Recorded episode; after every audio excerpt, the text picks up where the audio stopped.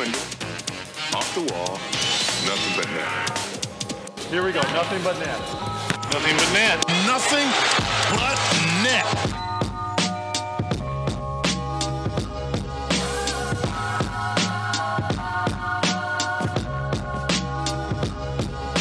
Άντε το κούμπο με τον Άντωνι Ντέιβις θα εκτελέσει nothing but net.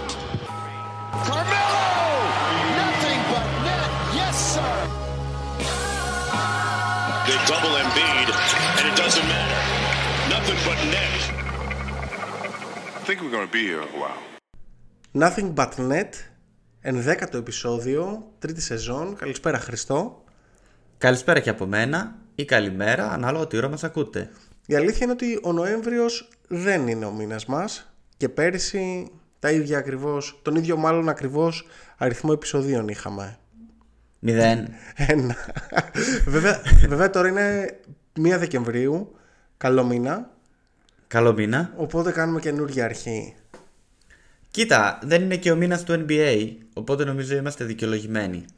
Ξεκινώντας από αυτό, είχε αυτό σκοπό, αυτό το τουρνουά να, είναι, να κάνει το, το NBA ενδιαφέρον αυτό το διάστημα που ξέρεις κανείς δεν πολύ παρακολουθεί; Ναι. Πιστεύεις Αφού το κατα- Ο λόγος ε, που φ- κάνανε περισσότερα παιχνίδια είναι γιατί έχουν και περισσότερα έσοδα. Αυτός είναι και ο λόγος που δεν θα μειώσουν και τα παιχνίδια της regular season τα 82. Περίμενε, τι εννοείς περισσότερα παιχνίδια; Εννοώς ότι όσο περισσότερα παιχνίδια γίνονται στο NBA, τόσο περισσότερα έσοδα έχουν οι ομάδες. Ε, καλά, το τουρνουά τώρα δεν είχε περισσότερα παιχνίδια. Θα έχει αυτά. αυτά Ε, θα τα... έχει ε, ε, πόσο, ε, ε, το- η τελική φάση ή μόνο ο τελικός; Ναι. Ναι. Μόνο Τώρα τελ- τα... Το αυτά Final τα Eight είναι τέσσερα... extra. Το φα- Ναι, το Final 8, το, το Final 4, ο τελικός είναι έξτρα.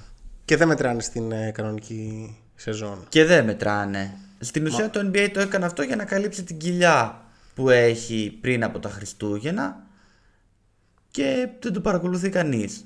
Και μετά αφού... Κα- Πες, πες.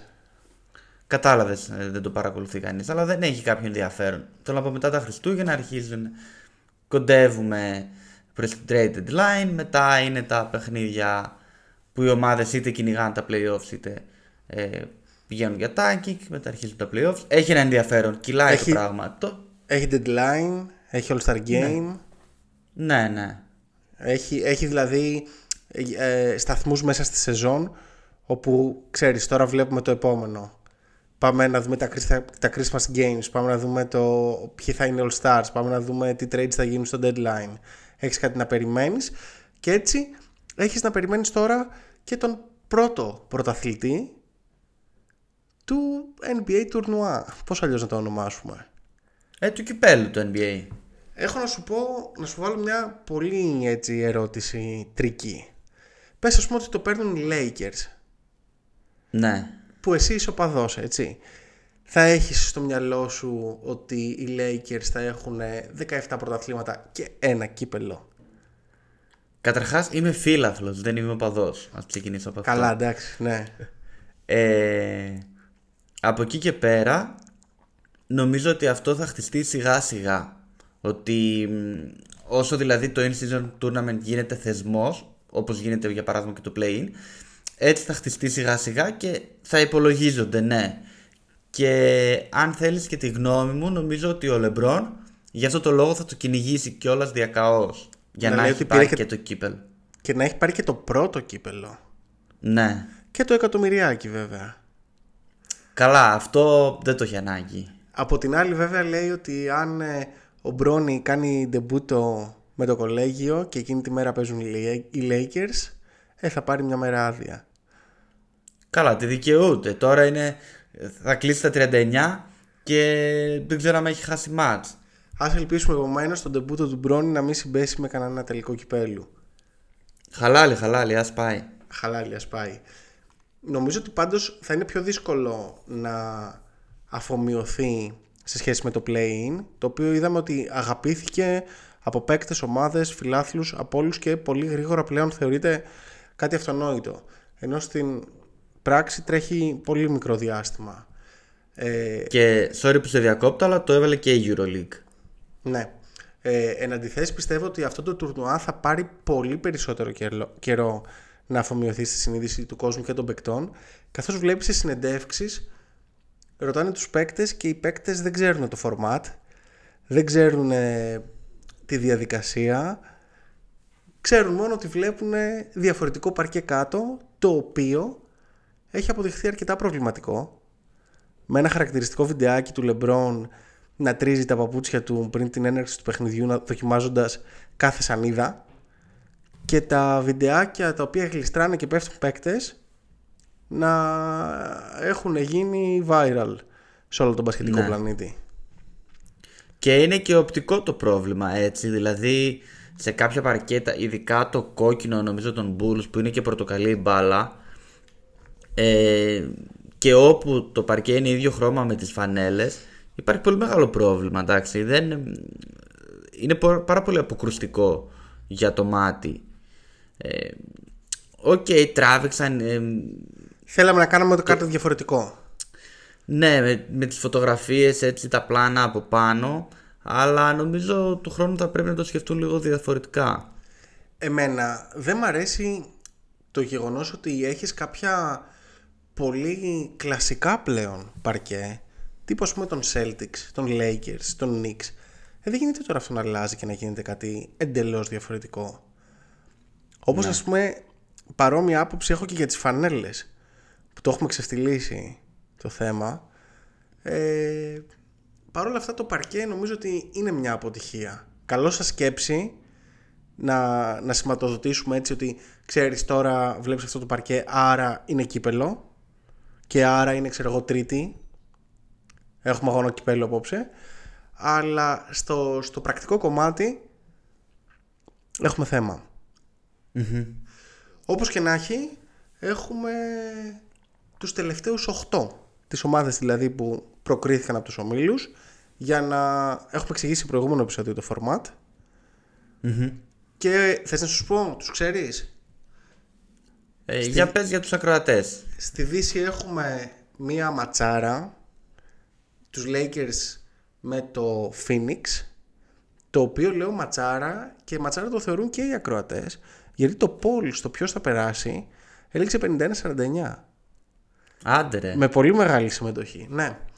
και έχουμε και το Sacramento Pelicans όπου οι followers μας δίνουν ε, μεγάλο φαβορί το Sacramento πλάκα πλάκα τώρα που είπα followers μπείτε facebook, instagram ακολουθήστε πείτε το σε κανένα φίλο, βάλτε καλή κριτική προχωράμε στην Ανατολή έχουμε Milwaukee με Knicks και Βοστόνη με Indiana Pacers Βλέπω δηλαδή ένα ωραίο Final Four. Ναι. Ε, να τα πιάσουμε ένα-ένα. Έλα, για πες. Πάμε με το Lakers Phoenix όπως τα είπες. Νομίζω ότι είναι και το καλύτερο μάτς σε αυτή την πρώτη φάση. Ε, να πούμε καταρχάς ότι τα παιχνίδια θα γίνουν ε, στις 5 Δεκεμβρίου θα γίνει το Lakers Phoenix ενώ το άλλο στη Δύση 4 Δεκεμβρίου ε, κοίταξε όπως σου είπα έχω την αίσθηση ότι ο Λεμπρόν το κυνηγάει full αυτό το, Οι αριθμοί του σίγουρα αυτό δείχνουν. Αυτό το κύπελο. Ε, οπότε νομίζω ότι έχουν μια πιθανότητα παραπάνω να περάσουν από το Phoenix που για μένα είναι λίγο προβληματικό. Ναι μεν ο Booker κάνει ε, νούμερα MVP βέβαια έχει χάσει αρκετά παιχνίδια. Ο KD είναι και αυτός πάρα πολύ καλός και, και ας είναι και στα 35 του αλλά νομίζω ότι σε ένα παιχνίδι οι Lakers έχουν το προβάδισμα και νομίζω ότι το θέλουν πιο πολύ για να το πάρουν. Με Bill τι γίνεται; Με Bill έπαιξε δύο παιχνίδια και είναι πάλι εκτός. Δεν ξέρω τι... Υπάρχουν θέματα και θα υπάρχουν θέματα πολύ και στο, και στο δέσιμο της ομάδας. Ε, καλά, σίγουρα. Αν και προχωράει καλά. Δηλαδή δεν είναι ότι κακή η Suns και οι, οι υπόλοιποι παίχτες είναι πολύ καλοί. Ο Eric Gordon είναι πάρα πολύ καλός. Αναγεννημένος θα Νούρκιτς. έλεγα. Κοίταξε, είμαι, Ε, είμαι, είμαι της άποψης το ότι όπου υπάρχει το ταλέντο και η καλή θέληση οι παίκτες και η ομάδα θα δέσουν. Ναι. Δηλαδή νομίζω ότι δεν έχουμε χαρακτήρες τύπου Brooklyn εδώ ή Clippers αντίστοιχα. Έχουμε παίκτες οι οποίοι θέλουν να κερδίσουν. Παρ' όλα αυτά εντάξει κάποια στιγμή πρέπει να παίξουν. Και ο Όπως και να Νούρκιτς είναι τίμιος. Ναι. Ο Γκρέσον άλλον επίσης κάνει τη δουλειά του. Έχει δηλαδή ε, Ε, παίκτες, ναι, έχουν ότι γεμάτο. έχει, έχει, αλλά. Σου αρκεί αυτό; Τους Εντάξει, έχεις θα δηλαδή. δούμε. κο- Τώρα το πιάσαμε από το ένα, το πάμε εντελώς αλλού, αλλά τους έχεις, ας πούμε, να κλειδώνουν εξάδα. Μα, με, με τον ένα μήνα που έχουμε δει. Ε, θα ζοριστούν λίγο. Θα ζοριστούν. Τους Ειδικά με Lakers? αυτά τα best βγες. Τους Lakers; Και αυτοί το ίδιο θα ζοριστούν. Το που λένε σου ο Austin Reeves δεν έχει Εντάξει, ξεκινήσει. ξεκίνησε... Να Ναι. πες. Ξε- Ξεκίνησε λίγο άσχημα, αλλά νομίζω τώρα το βρίσκει σιγά σιγά. Θα το βρει σίγουρα. D'Angelo Russell. Και ξέρεις τι μ' αρέσει τους Πάει φετινούς Lakers. Πες. Ε, μου αρέσει ότι τα περισσότερα, εντάξει όχι όλα, αλλά τα περισσότερα παιχνίδια με υποδέστερες ομάδες τα κερδίζουν, τα καθαρίζουν. Είναι βασικό το ότι δεν έχουν να κυνηγάνε όπως πέρυσι και είναι τουλάχιστον μέσα στη ζώνη των playoffs play-in. Ναι, ναι. Sacramento Εσύ ποιον King- βλέπεις; Α, πες, πες. Εσύ τι βλέπεις, ποιος θα περάσει; Λοιπόν, να πούμε, μισό λεπτό, να κάνουμε μια μικρή παρένθεση. Να πούμε ότι πρώτη φορά πειραματιζόμαστε εδώ με μια πατέντα που έκανε ο Χρήστος και γράφουμε από απόσταση. Επομένως, θα δούμε λίγο πώς μας πάει αυτό επικοινωνιακά. Κλείνει η παρένθεση. Ε, κοίταξε, εδώ τώρα μιλάει η καρδιά. Πιστεύω ότι όντως ο Λεμπρόν και οι Lakers θα το θα περάσουν εδώ. Και μετά δεν θα δυσκολευτούν. Πες. Να σε ρωτήσω κάτι. Είναι ένα παιχνίδι το οποίο λες Οκ, ίσως ξενυχτήσω να το δω. Δεν σου λέω άμα είναι 5 η ώρα.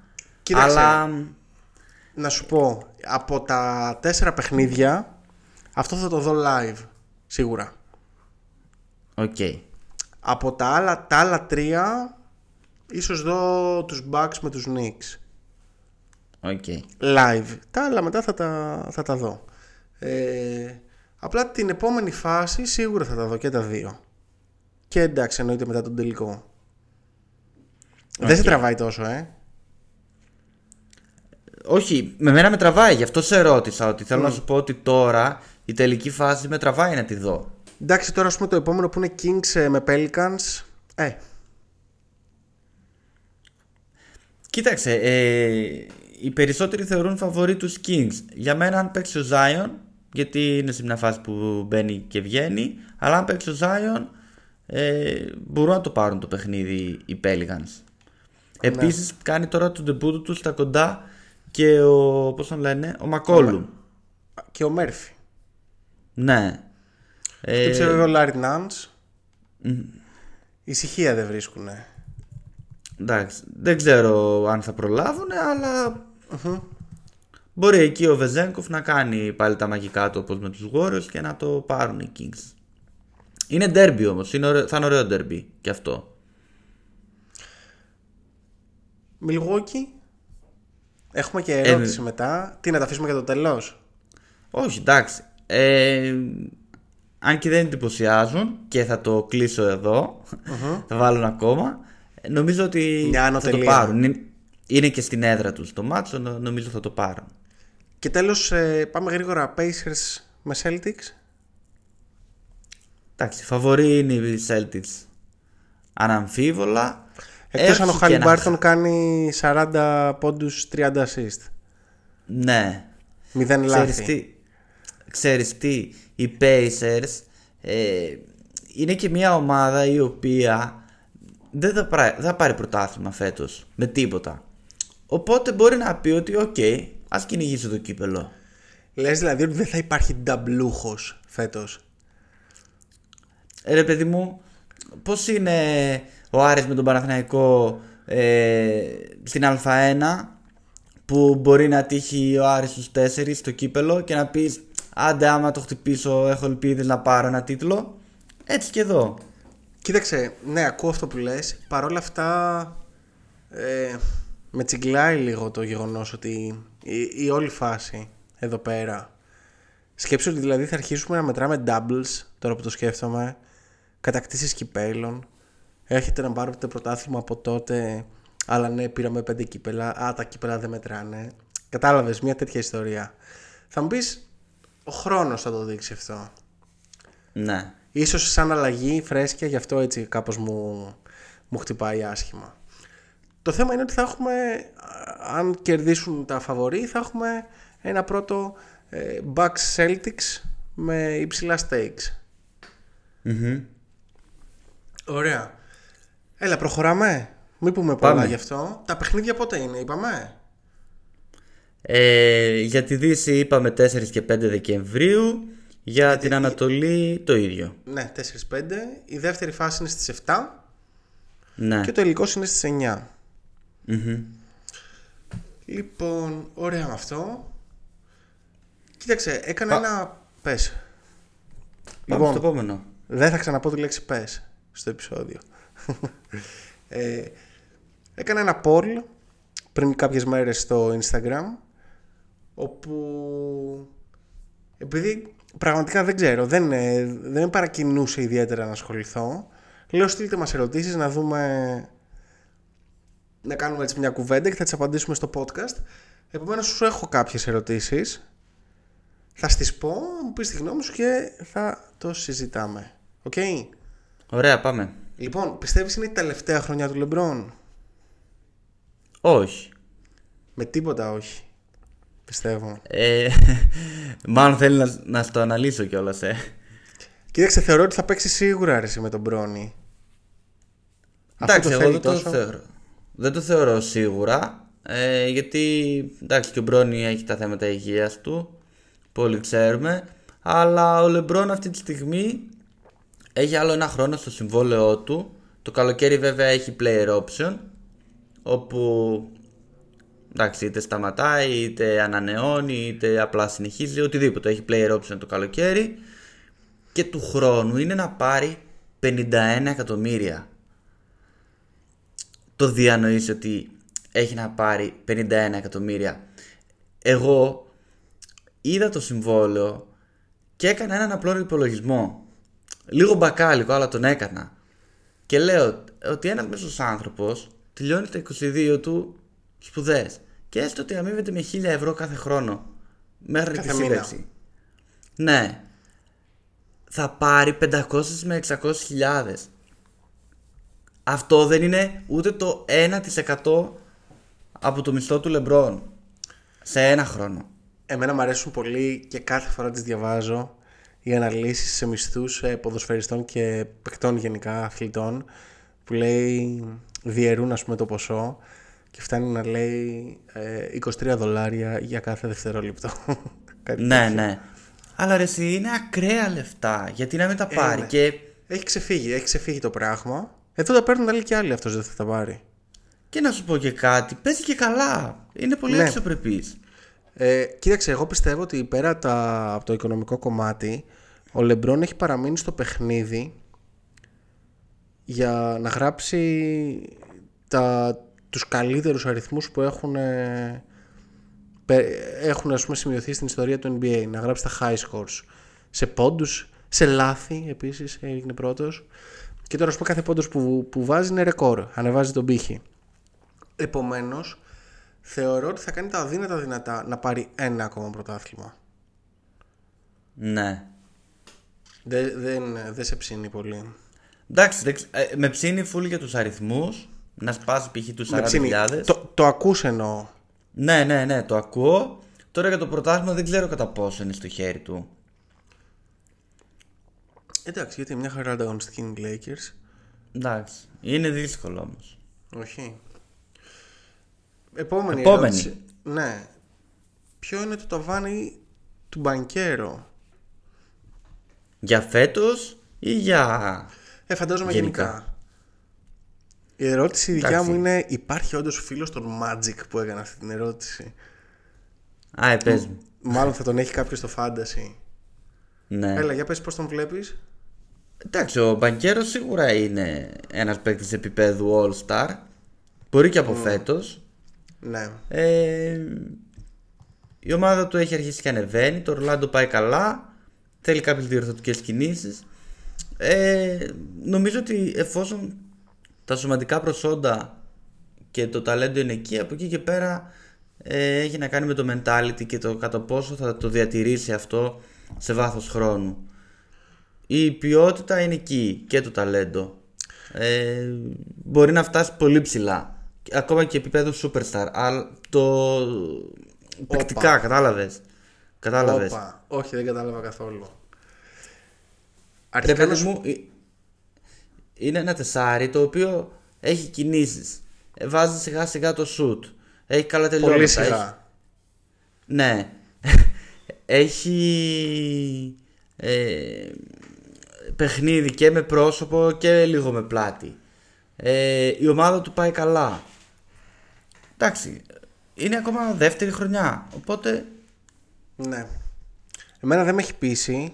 Δηλαδή δεν θεωρώ ότι αυτός μπορεί να γίνει ένας superstar και δεύτερος να είναι ο Βάγνερ ας πούμε. Δηλαδή τον Βάγνερ τον βλέπω σαν δεύτερο ή σαν τρίτο. Δεν μπορώ να, να δω με τίποτα τον Μπανκέρο πρώτο σε πρωταθληματική ομάδα έτσι. Παρ' όλα αυτά, τη στιγμή που μιλάμε, το Ορλάντο είναι δεύτερο στην Ανατολή με ένα σερί 8 νικών. Το μεγαλύτερο Ναι. στο NBA προφανώς. Βασικά το μεγαλύτερο στο NBA το έχουν οι Pistons με 16 σερί ήττες. Απλά να σου πω κάτι για το Superstar που είπες πριν. Είμαι της άποψης ότι... Τι, τι λέμε Superstar? Ποιον εννοούμε Superstar? Για μένα Superstar είναι αυτός που λες ότι τον έχω και ρανικάω. Α, ναι. έχουν το Jokic θα νικήσουν. Πώς είναι αυτοί στο NBA? Αν το δούμε, στην πραγματικότητα είναι πολύ λίγοι. Συμφωνούμε σε αυτό; Συμφωνούμε. Επομένως, σίγουρα δεν μπορώ να τον βάλω σε tier τύπου superstar. Εντάξει, εμένα δεν θα μου κάνει εντύπωση να το δώσω σε 3-4 χρόνια. Μμ. Εντάξει, είναι όντως. Δεν είναι καν δεύτερη χρονιά. Είναι μία χρονιά και, και ένας μήνας. Αλλά Ρε, παιδί μου. άμα δεν τα πούμε τώρα, πότε θα τα πούμε; Όταν γίνει. Για να στο δώσω να το καταλάβεις. Ο Γιάννης τι έκανε τη δεύτερη χρονιά; Εντάξει, ναι, ο Γιάννης είναι. Πε- ε, ε, Δεν ε, ήταν και συ- νούμερο ένα όμως.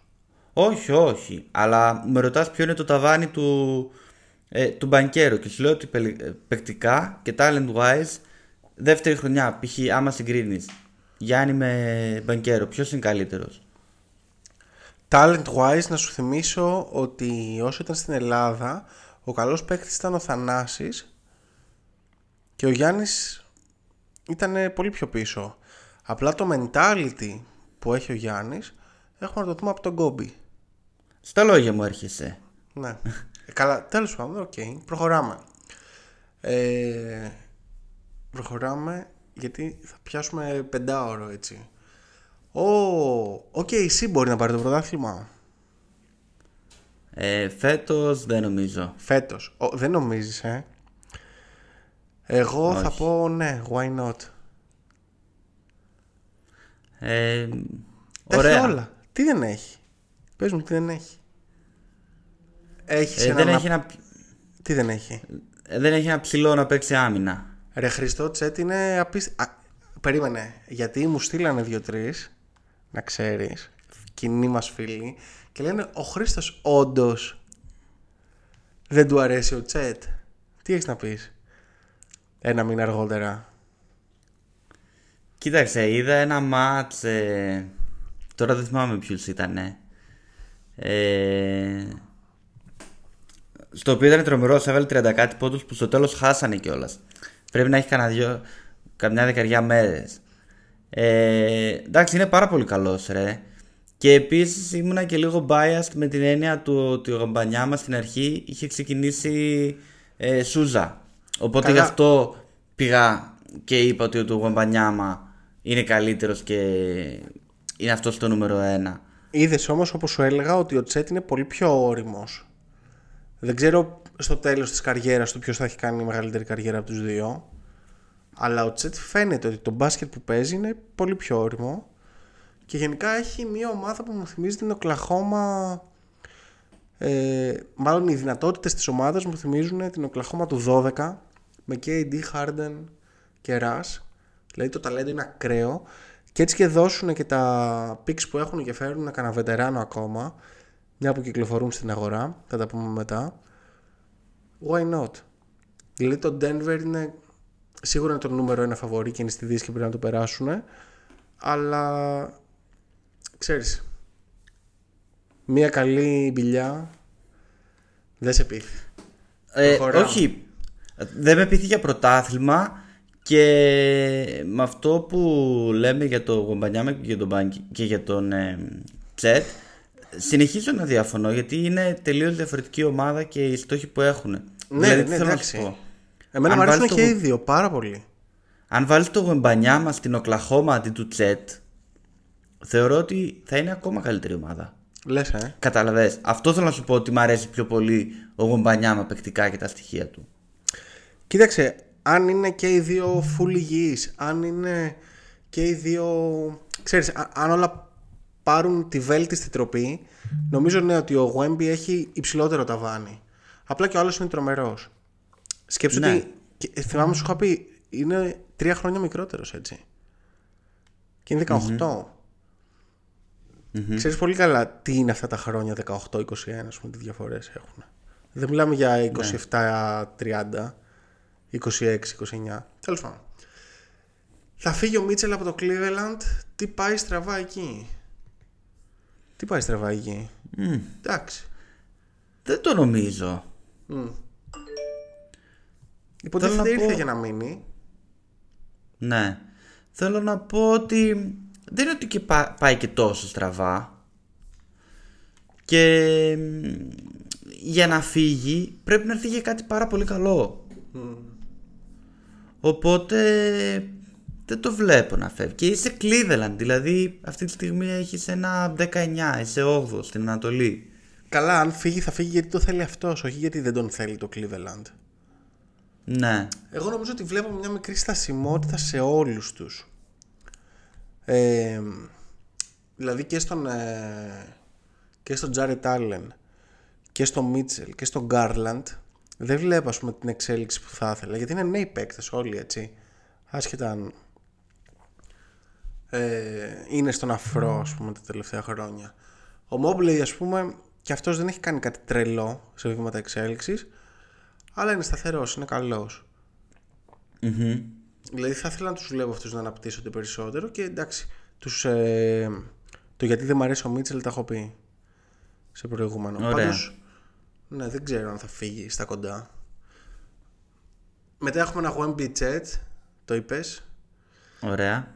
Ω, θα σ' αρέσει το επόμενο. Πρέπει να κάνουν οι Lakers κίνηση για Λαβίν Καρούζο. Χθες. Χθες. Έλα, μια που το, που το ανέφερα και πριν, έχει βγει το τελευταίο διάστημα η είδηση ότι το Σικάγκο πάει για ξεπούλημα και είναι στο trade block οι πάντες. Για πες τι θα Ε, έδινες. τι θα έδινα. Ε, πιθανόν τα πάντα. Έλα ρε. Ε, δεν ξέρω, για Καρούσο. Έβαλε και, ένα, έβαλε και τον buzzer beater χθες, το είδες; ναι, εγώ ε, θα έλεγα σαν κακόβουλος ότι μπορεί να παίζει και για τη μεταγραφή του. Ε, θα προτιμούσες... Γιατί έπαι... ε, έπαιζε και με τον... Ε, και με τους Μιλγουόκι. Αν μπορούσαμε να δώσουμε Reeves και κάτι ακόμα, δηλαδή ο Reeves να είναι το μεγάλο όνομα και καλά, θα τον έδινα Ναι. με μια κορδέλα. Βέβαια. Αν και να σου πω την αλήθεια, ανάμεσα σε Λαβίν και Ντεμάρ μπορεί να προτιμούσα Ντεμάρ. Απλά δεν έχει τόσο το σου, το τρίποντο. Ε, δεν το έχει το σούτ, αλλά είναι Compton, είναι LA. Έφτασε πολύ κοντά στο να έρθει στους Lakers πριν κάποια Ναι. χρόνια. Θα τον ήθελα. Καλά και ο Λαβίν μου αρέσει πάρα πολύ, μην λέω ότι να είναι. Απλά, ξέρεις, έχουμε μαζέψει πολλούς καλούς ρολίστες. Δεν ξέρω αν κάτι τέτοιο αρκεί. για να πάρουμε κάτι τέτοιου τέτοιου βεληνικούς παίκτες. Τώρα υπάρχει κάποια άλλη ομάδα που θα μπορούσες να δεις στο Λαβίν ή τον Ντεμάρ;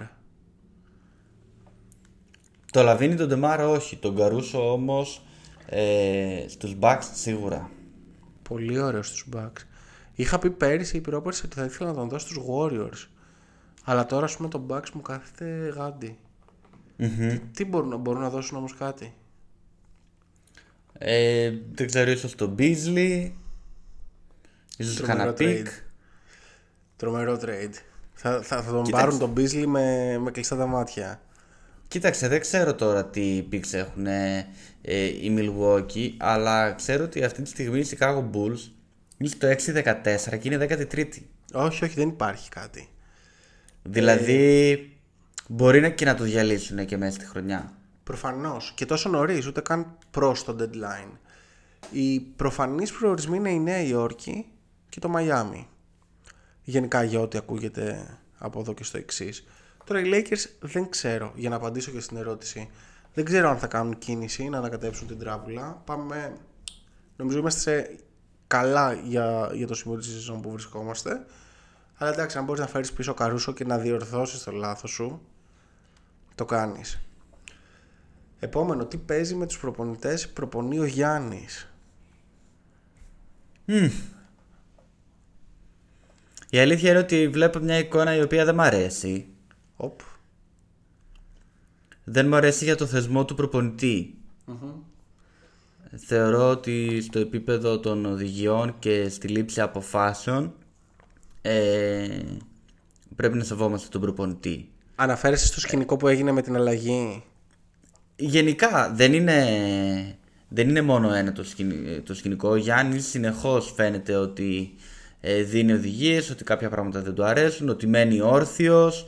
Σε ένα time out μάλιστα στις προάλλες ε, δεν πήγε καν στον πάγκο, καθο- κάθεσε εκεί στον πάγκο της γραμματείας, ξέρεις.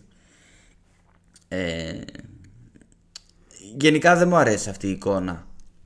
Έφερε έναν προπονητή, ε, φαίνεται ότι αυτός ο προπονητής λίγο άσχημη έκφραση αλλά είναι λίγος. Κατάλαβες πως θέλω να το πω. Δεν είναι πολύ νωρίς για να το πούμε αυτό; Είναι, είναι, είναι πολύ νωρίς. Απλά πρέπει να του δώσουμε χρόνο και πρέπει να καταλάβει και ο Γιάννης ότι ε, δεν μπορεί να γίνει αυτός, ξέρω εγώ, ο νούμερο ένα που θα πάρει την απόφαση στο προπονητικό κομμάτι. Ναι. Ε, έχουν πολλές εσωτερικές αλλαγές οι Bucks. Παρόλο που πήραν Lillard, ας πούμε, έδωσαν Drew. Λες είναι ένα piece. Αλλά και ο Λόπεζ είναι μεγαλύτερος. Βασικά όλοι είναι μεγαλύτεροι. Ο Middleton ακόμα δεν έχει γυρίσει από ένα τραυματισμό που συνέβη πόσο. Ένα χρόνο, ενάμιση πριν.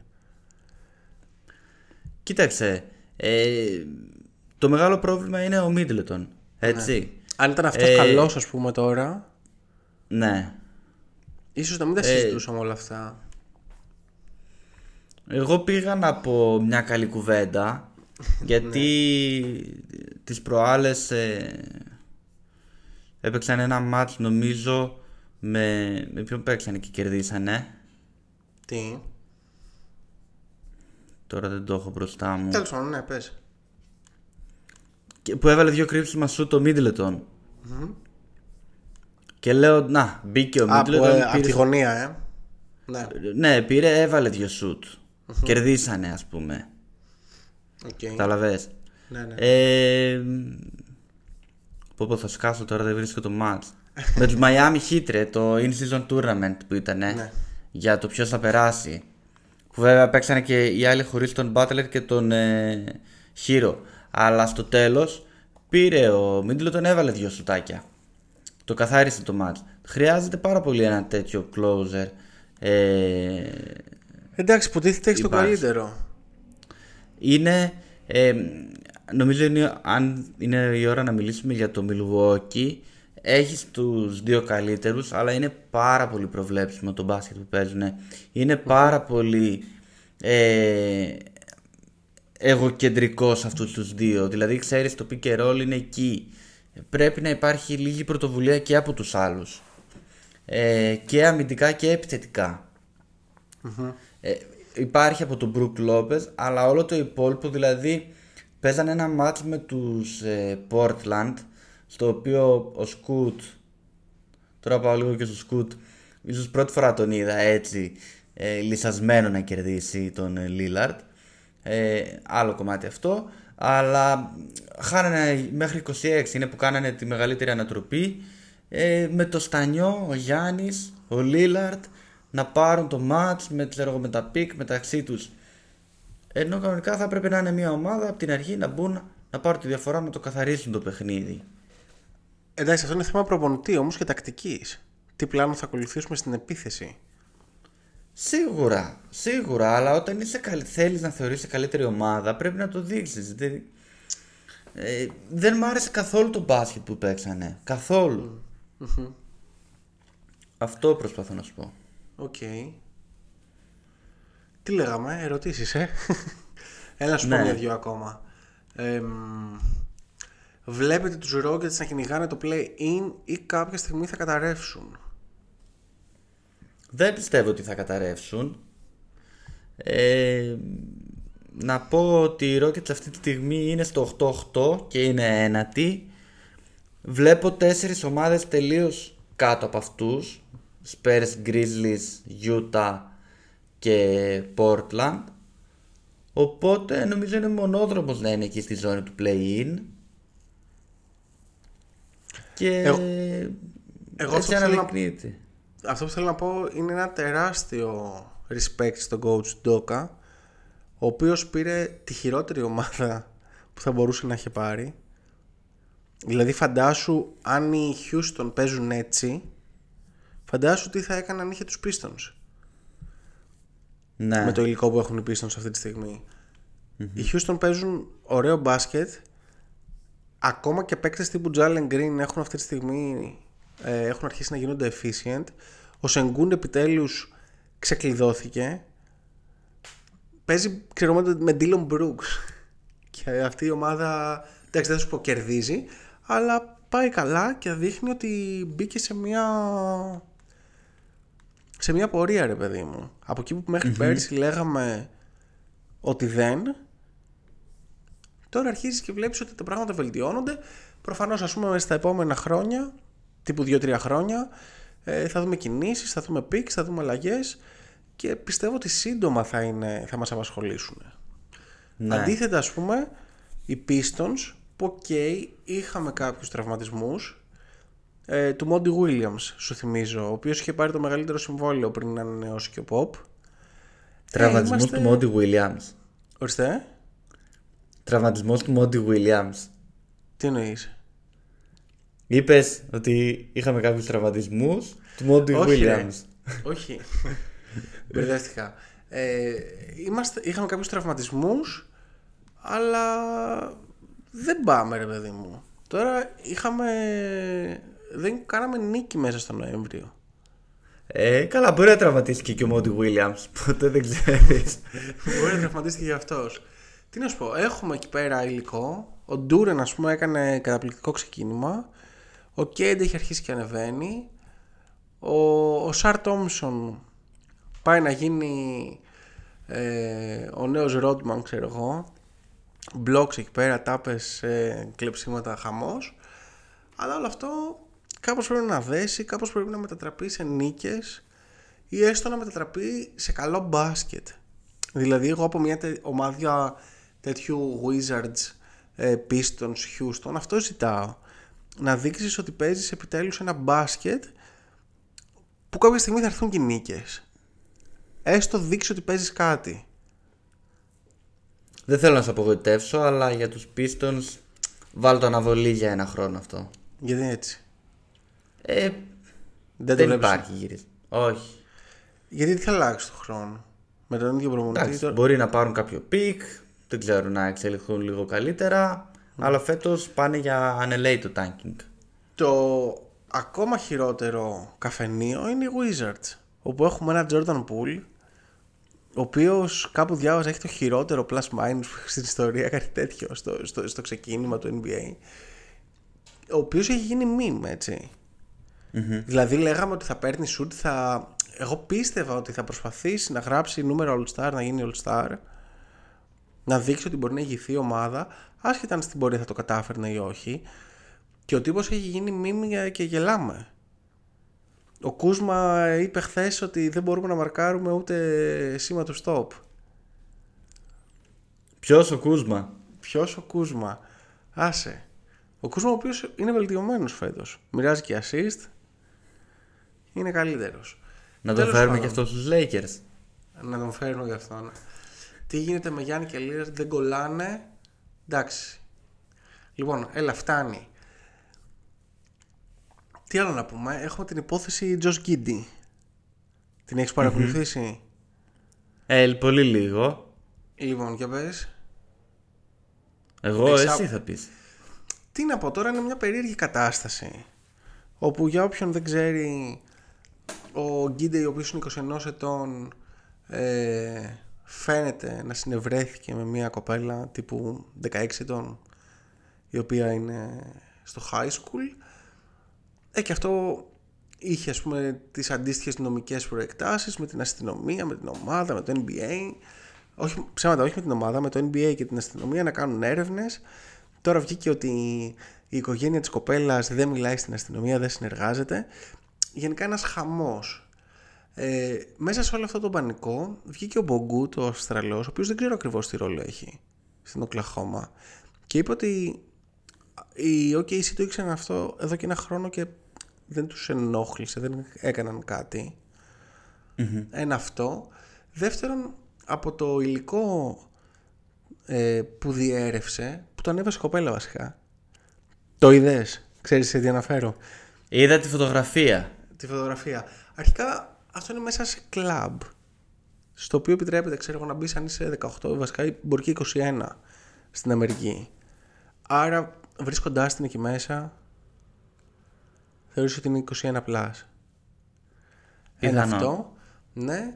Ε, και δεύτερον να σου πω κάτι το οποίο ίσως το ξέρεις λόγω της έρευνας που έχει κάνει, της έρευνας που κάνεις σε επαγγελματικό επίπεδο, αλλά το όριο ηλικίας, το σχετικό όριο ηλικίας στον πλανήτη διαφέρει. Δηλαδή αλλού είναι 16, αλλού είναι 18, αλλού είναι 21. Είναι κάτι το οποίο δεν είναι στάνταρ. Τώρα, τέλος πάντων, πολλά μπορούν να υποθούν. Εγώ στην πράξη δεν πιστεύω ότι θα γίνει κάτι τελικά. Ε, αθώος μέχρι αποδείξεως του εναντίου. Ναι. Που εντάξει τώρα αποδείξω του εναντίου εδώ η άλλη ανέβασε I just fucked uh, Josh Giddy. Ναι. Ξέρω τι να πω. Εντάξει. Μπράβο κοπέλα μου, τι να σου πούμε. Εντάξει, δεν ξέρω. Δεν, ε, δεν μπορώ να πάρω Ναι. θέση. Καλά, προχωράμε. Πάμε σε κάτι ενδιαφέρον. Ο, ο Mark Cuban, ένας από τους πιο iconic παράγοντες του NBA, πούλησε 1,5 έναντι 3,5 δισεκατομμυρίων ένα μέρος των μετοχών των Mavericks. Πώς σου φαίνεται αυτό; Πες μου και θα σου πω και γιατί το έκανε. Κοίταξε, μπορώ να καταλάβω γιατί το έκανε. Χωρίς να έχεις διαβάσει σχετικά. Δεν έχω διαβάσει τίποτα. Ε, μη μ' ακυρώσεις, για πες. Απλά μ, προσπαθώ να δω κάποια κομμάτια των επενδύσεων τελευταία, τον τελευταίο καιρό. Και αυτή τη στιγμή οι ομάδες του NBA είναι, ε, πουλάνε τρομερά. Είναι σε τρομερά υψηλό επίπεδο.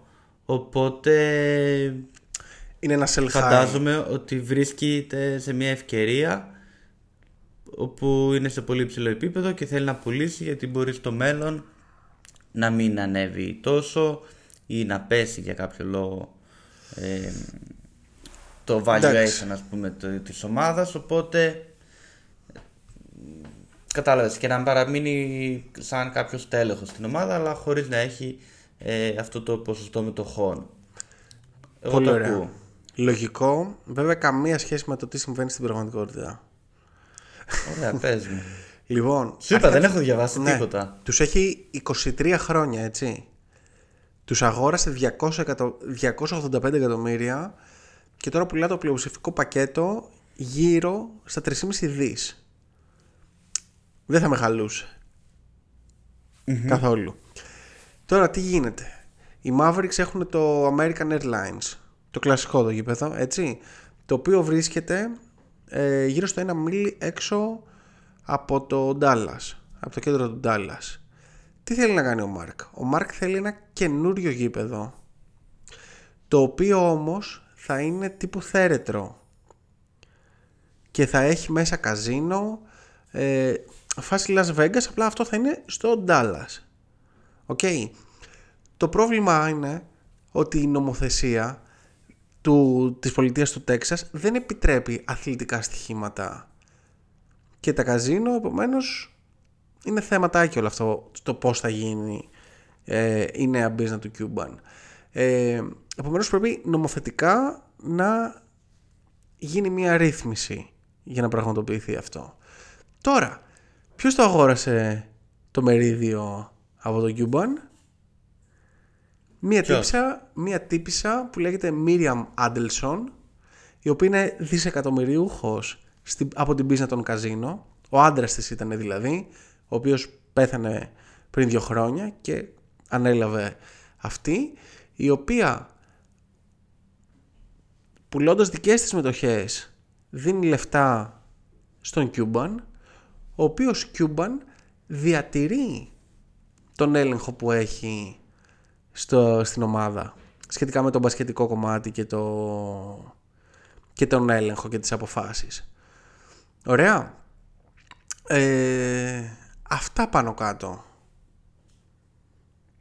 Οκ. Σου βγάλε νόημα; Εντάξει. Ε, Αυτή Πουλάει σκέψου- δηλαδή, αλλά έχει τον έλεγχο. Πουλάει, διατηρεί τον έλεγχο, το οποίο δεν υπάρχει, έτσι. Να πουλάξεις το πλειοψηφικό πακέτο και να διατηρήσει τον έλεγχο. Η τύψη είναι, λέει, η πέμπτη πλουσιότερα γυναίκα στον κόσμο. Ναι. Και έχει τη μεγαλύτερη εταιρεία καζίνο στον κόσμο, επίσης.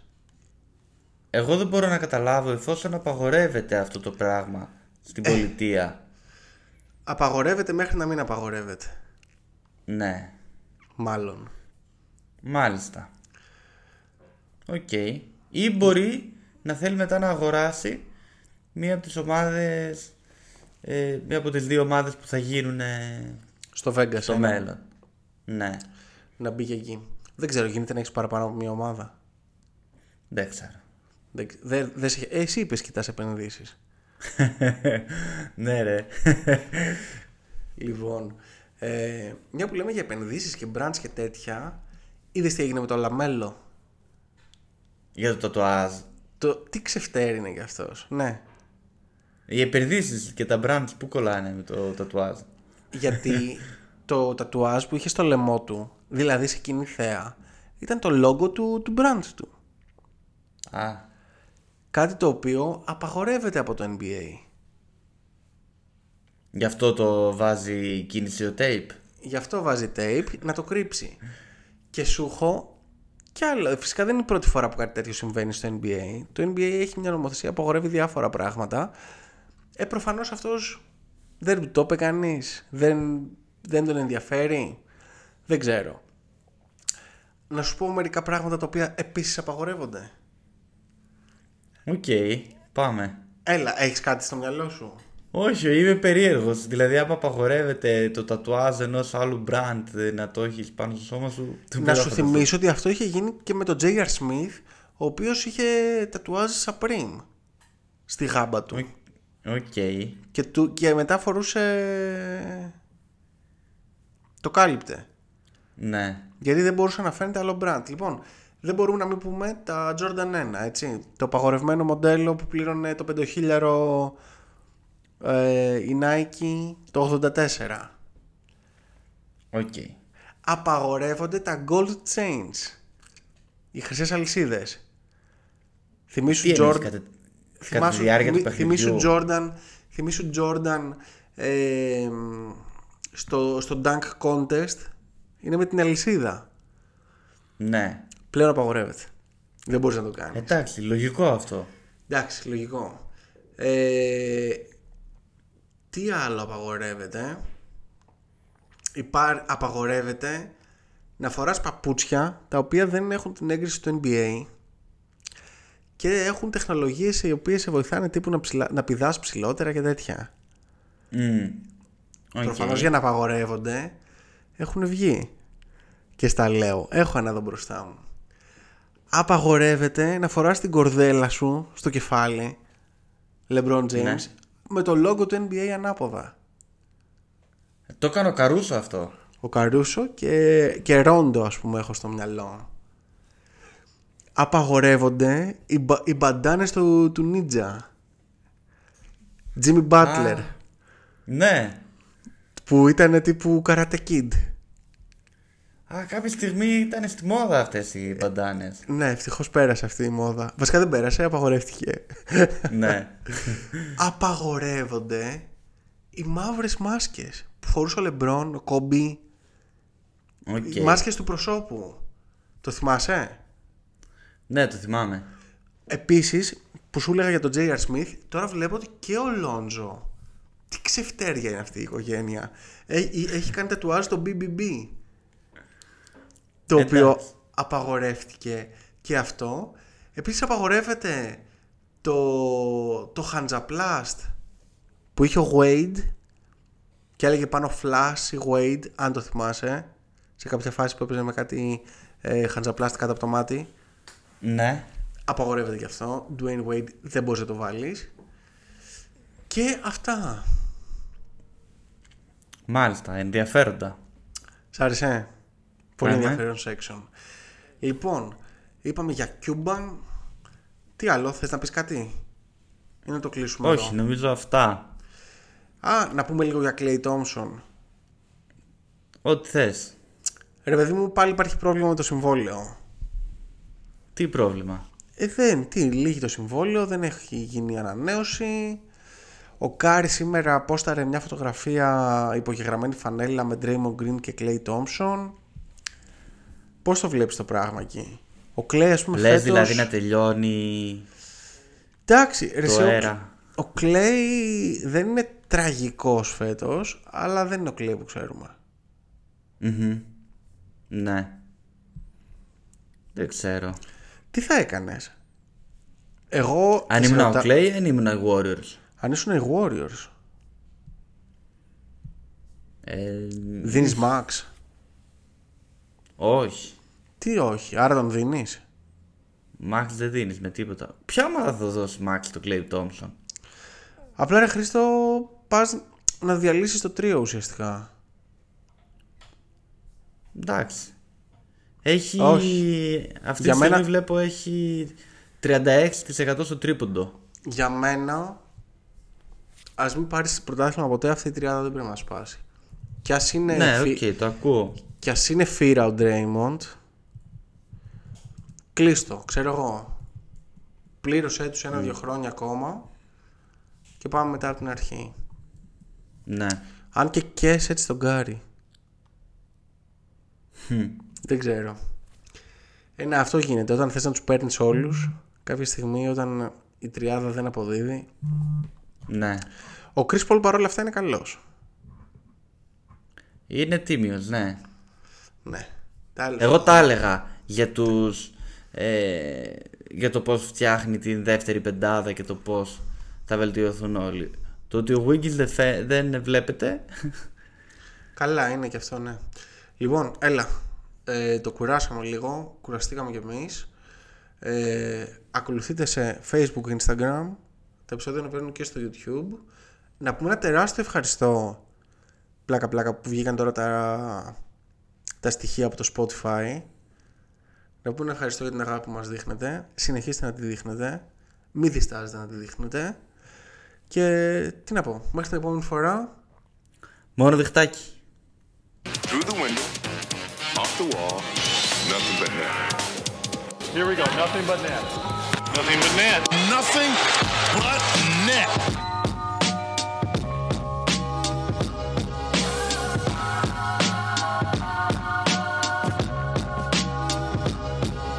Άντε το κούμπο με τον Άντωνι Ντέιβις θα εκτελέσει nothing but net. Carmelo! Nothing but net. Yes, sir. They double Embiid, and it doesn't matter. Nothing but net. think we're going to be here a while.